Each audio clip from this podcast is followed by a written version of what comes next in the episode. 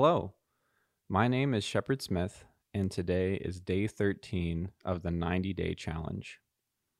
This week, we are growing in a lifestyle of worship through building a habit of remaining in the gospel. As we begin, let's pause to be still, to breathe slowly, to recenter our scattered senses upon the presence of God.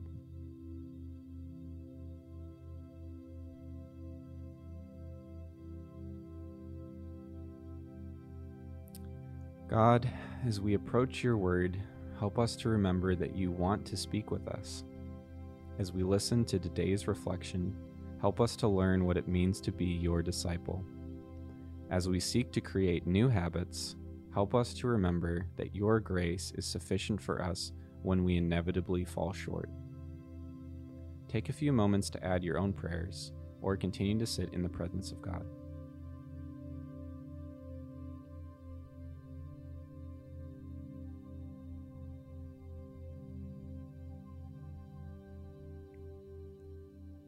Worship is what we were created for.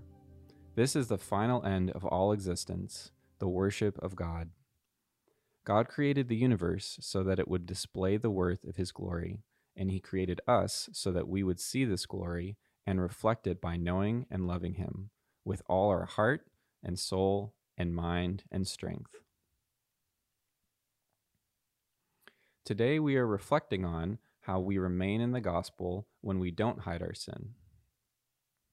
Psalm 32, 3 through 5 says, When I kept silent, my bones wasted away through my groaning all day long. For day and night your hand was heavy on me. My strength was sapped as in the heat of summer. Then I acknowledged my sin to you and did not cover up my iniquity. I said, I will confess my transgressions to the Lord, and you forgave the guilt of my sin. The writer of this psalm, King David, is described in the Bible as a man after God's own heart. What marked him as this kind of person was not just his obedience to God, but how after moments of disobedience, he turned back to God and was honest about what he had done. Sin always damages ourselves and others. Even with forgiveness, there are negative consequences that continue on. None of us are perfect, so we will have to deal with this for the rest of our lives. There are some things that we can't take back, no matter how much we wish we could. There is, however, something we can control when we have sinned our transparency with others about it. Author Ronald Rolheiser, in his book Sacred Fire, shares about a life of radical sobriety. He points out that it is often the hiding of something, the lying, the dishonesty, the deception, the resentment we harbor between those who stand between us and our addiction that does the real damage to us and to those we love. Have you ever felt ashamed of something that you did and worried about what would happen if others found out? Is there something you can think of right now that you often fear will come into the light? Whenever we sin, it is natural to want to hide or minimize it, but often our efforts end up isolating us from the help we need, from the grace we need in our weakness. In this isolation, we are even more vulnerable than before to repeating or deepening the sin, making things even worse. It is uncomfortable to feel guilty, but this is actually a gift from God that can motivate us to come clean.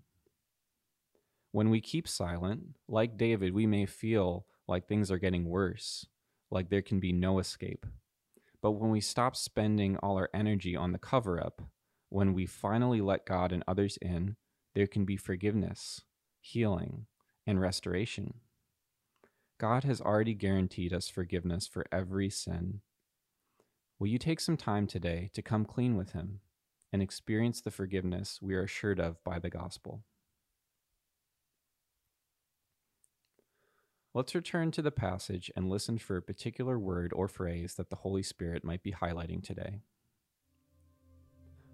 Psalm 32, 3 through 5 says, When I kept silent, my bones wasted away through my groaning all day long.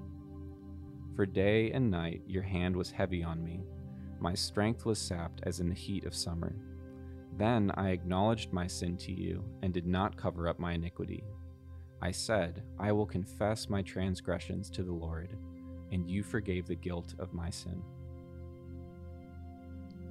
What word or phrase jumped out at you from this verse? What idea do you want to take away from today's reflection?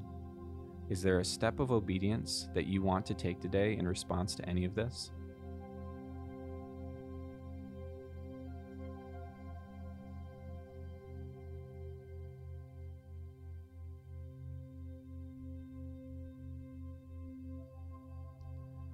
Father, thank you for not letting me hide my sin.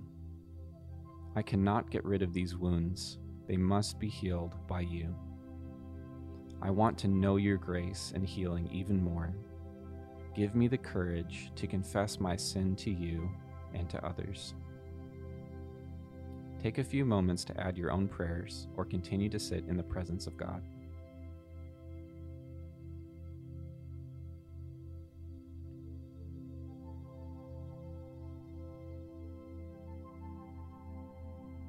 As we take these reflections into the coming day, let us not forget the words of the Shema from Deuteronomy 6, verses 4 through 5. Hear, O Israel, the Lord our God, the Lord is one. Love the Lord your God with all your heart, and with all your soul, and with all your strength. Father, help me to live as your child, secure in your love. Jesus, help me to live as you did loving God with all my heart, soul, mind, and strength. Spirit, help me to live in the power of God, forsaking self reliance and putting all my hope in you. Amen.